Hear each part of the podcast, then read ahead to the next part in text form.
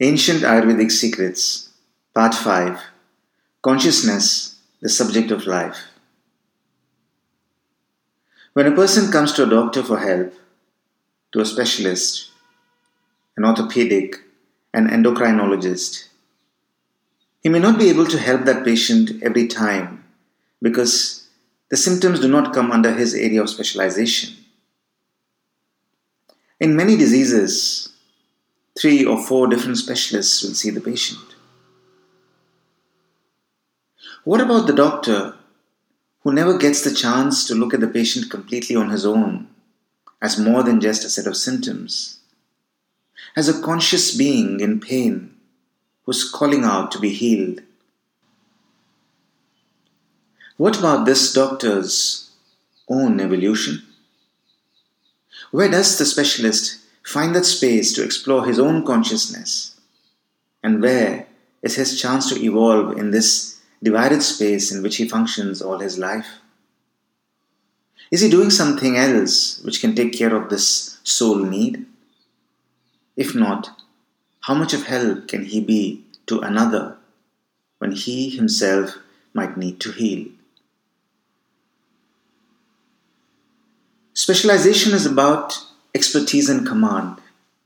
It's an objective method of getting information, processing it, developing analytical skill. Somewhere, you, the person, can get lost in becoming the specialist. What you feel when you spend some time with the patient, that is simply not there. By feel, we don't mean emotion, we mean like how you feel hunger, how you feel your sense of being.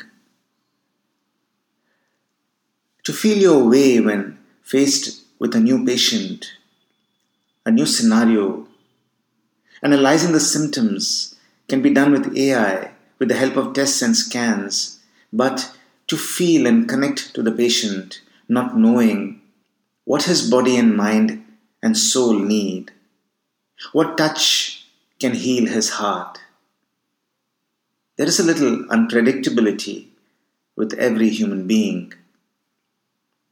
A pet's reaction might reveal quite a lot about his owner's pain point. To be available to all of this and to absorb all the material that a patient brings, even social and psychological. And in that space where you don't know everything, finding your way without the stress a specialist might feel of having to have all the answers. This not knowing and exploring in the dark is probably the easiest way to shut the thinking process.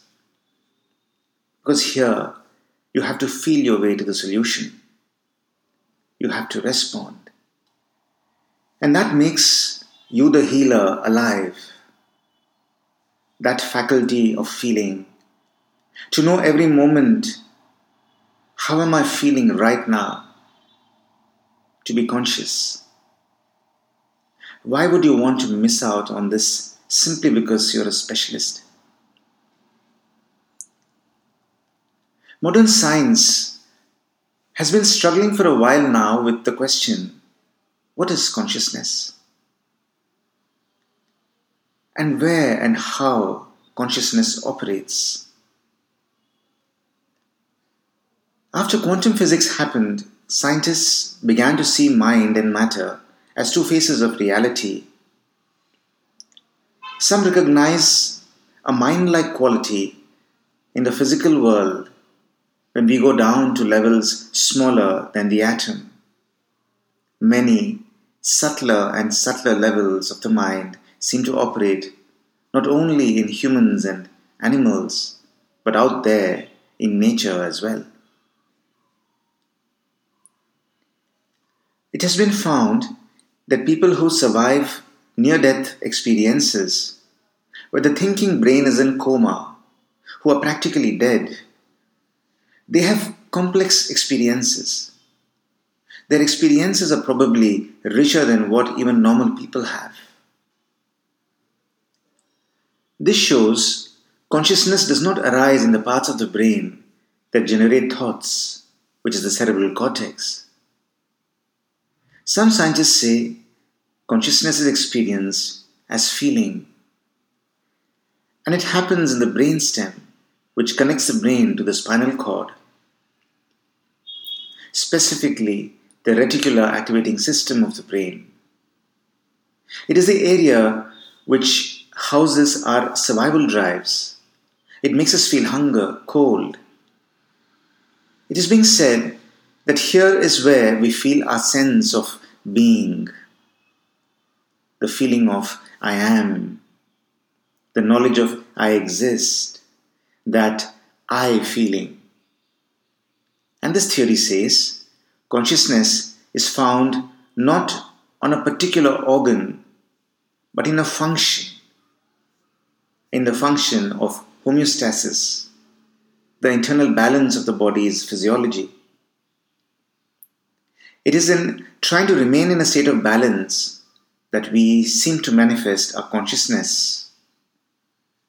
Our thinking brain has no role to play in this.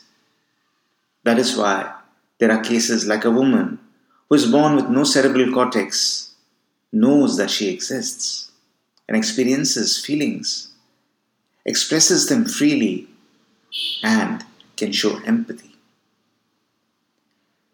This approach says my moment to moment feeling of being is the space where I'm alive as me, as the human being. That's a space where I'm not like a robot which can be replaced by AI. The ancients saw this a little differently. They called consciousness Chaitanya. The words Chit and Chaitanya share the same root, and in yoga we say Yoga Chitta Vritti Nirodha. To stop the modifications of the mind. That's yoga. It's about removing all that modifies or obscures consciousness.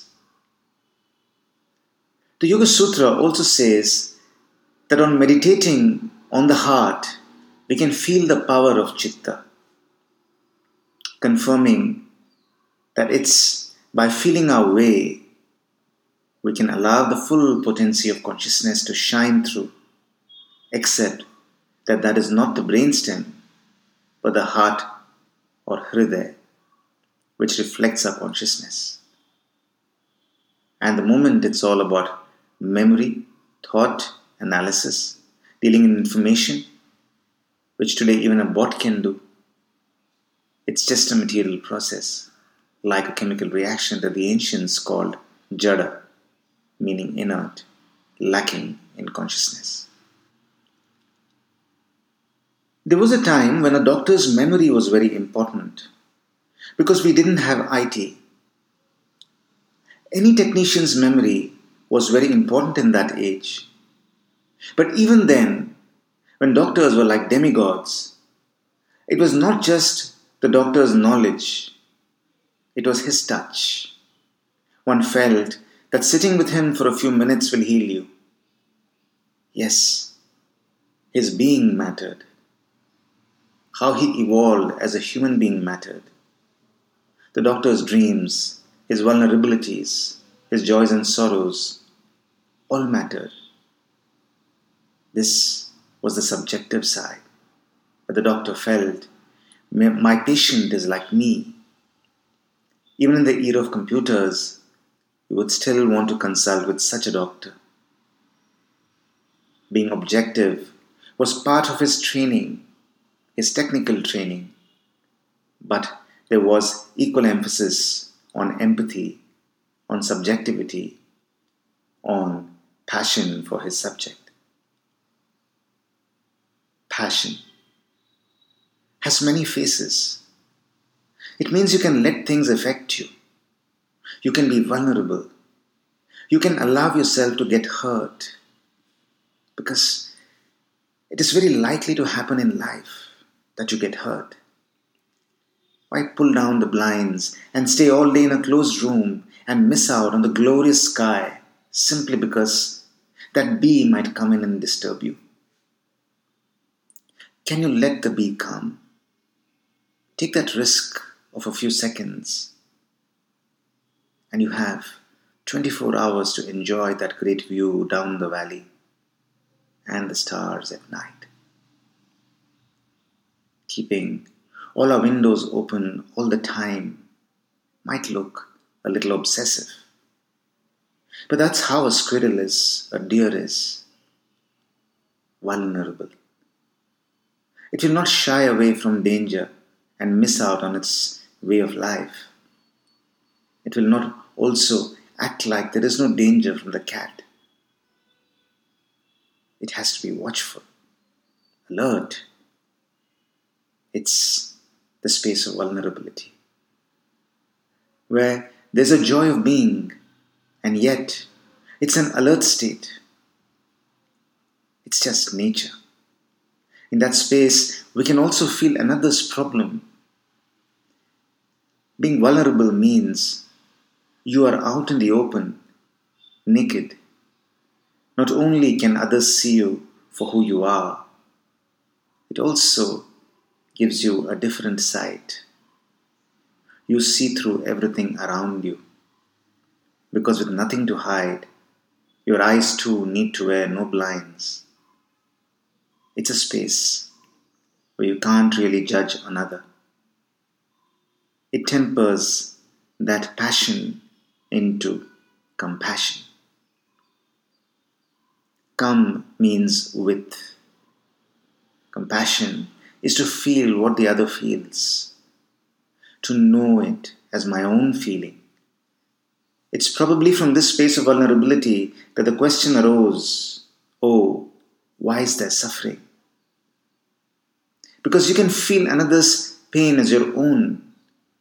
It's from here someone might have noticed that everything in nature is in a flux, and then asked, Is there something that is unchanging? In today's time, passion means intense love, obsession, the kind of love where you can lose yourself.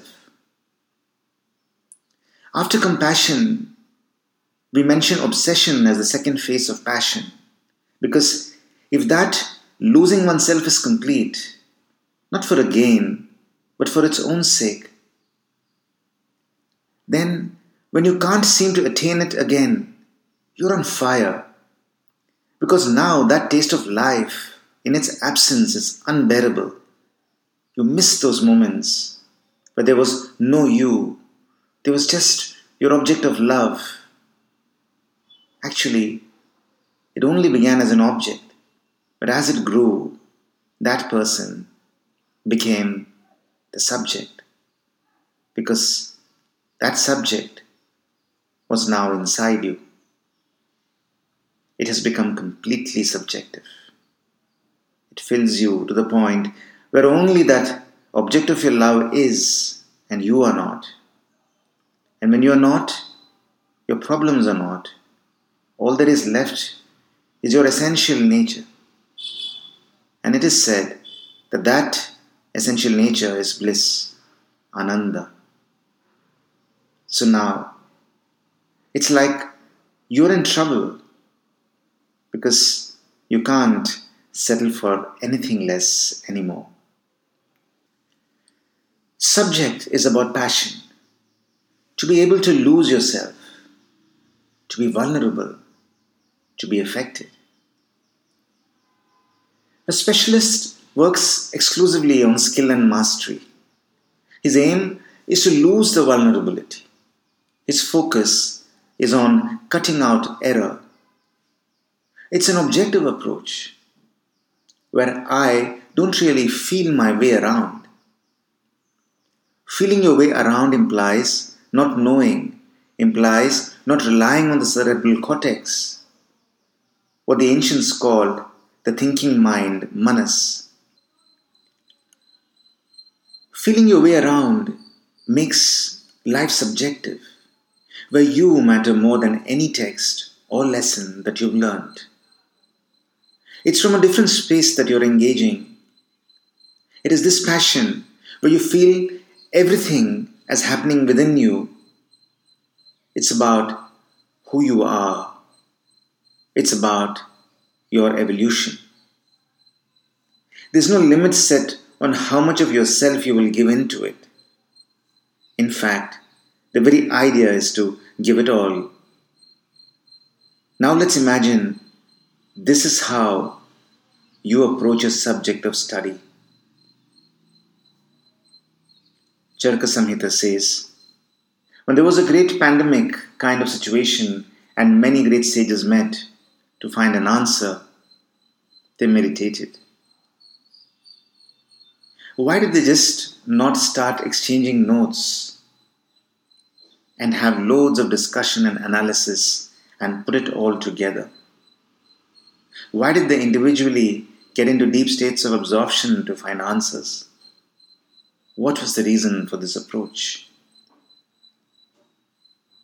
In the third chapter of the Yoga Sutra, called the chapter of powers, it says, binding the mind to one place, followed by an uninterrupted stream of the content of consciousness, which leads to a state of deep absorption when there is only the subject appearing without the consciousness of one's own self.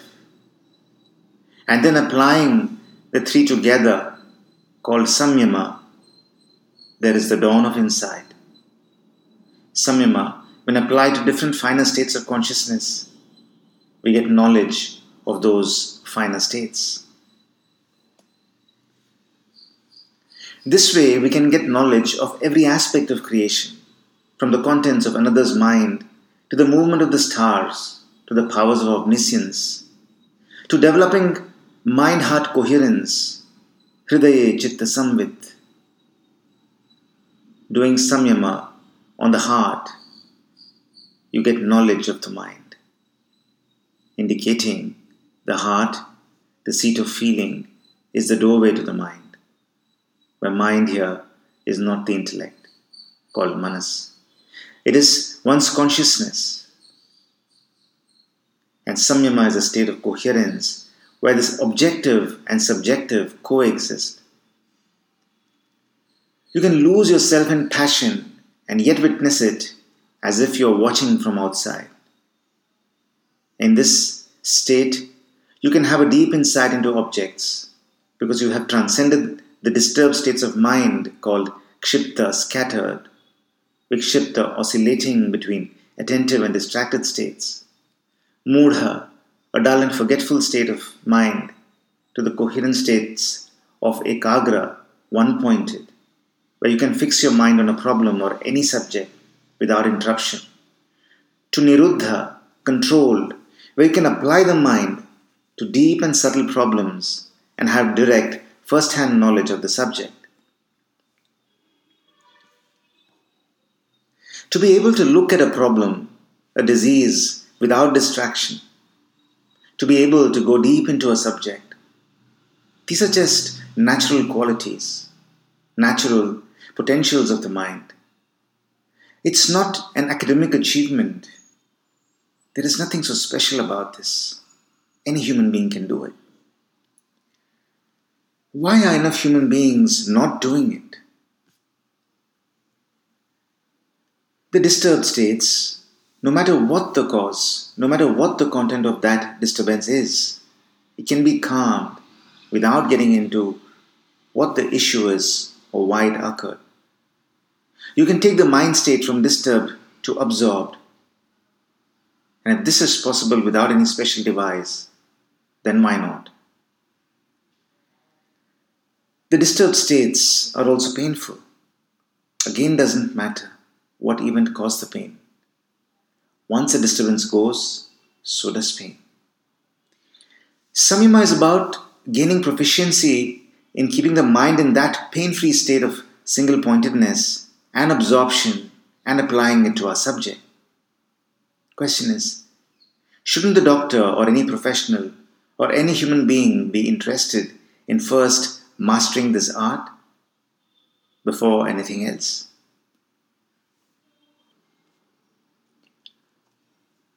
What Rishi Atreya and the sages did when they retired to meditate on the problem is probably this samyama on the various issues that were raised. They must have all had deep insights. Discussions must have happened after this, and this cycle must have been repeated many times. Ever since, over many thousands of years, the text has been edited from time to time, probably in symposiums such as the first. But after thousands of years, the updating, it seems, to have stopped. Maybe because the text went out of the realm of subjective study of this sort. With the dawn of Descartes in Europe and the dominion of the East, and the objective methodology that came with it, maybe we went more into academic, objective study, what we do in our current approach to science. Why should we not want to learn this art of samyama so that when we have our subject, it could be anything from the patient to the art of brewing tea, to pottery, to political science, to farming, we can get this first hand knowledge. And the price one pays for this is by losing pain and becoming joyful. Because passion has a natural source in our being, and in its absence, it seems there is no sense in life. For example, we are not able to observe our body very well. So we don't understand there is a particular pain I don't need to carry or worry about. Instead, we might just run to the specialist. And the specialist might be highly qualified. But he may not be in a position, in a mental state that is any better than yours. He might be able to prescribe well, but maybe there was never a problem he may not have the same space to come to that and tell you. So, the whole question is why not first develop the art of not being so disturbed, and then the art of being absorbed, and learn to apply our mind in this state to the subject of our choice? This is a kind of obsession we are talking about where you are lost in that subject because of these states of mind, of dharana, dhyana, and samadhi, one pointedness, meditation, absorption. Because if my child or my downline is coming to me with a problem, in that state, my background, my issues, my limitations don't operate. We're not looking at special powers.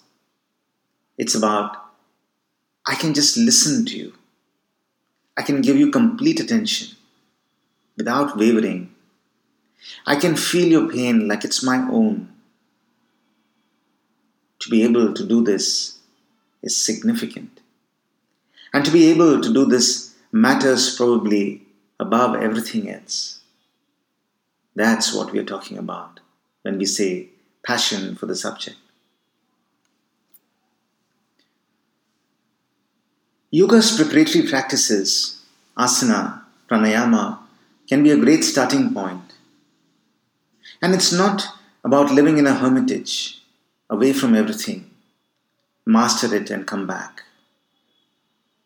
Our retreat is our subject, our passion, our vulnerability, our obsession.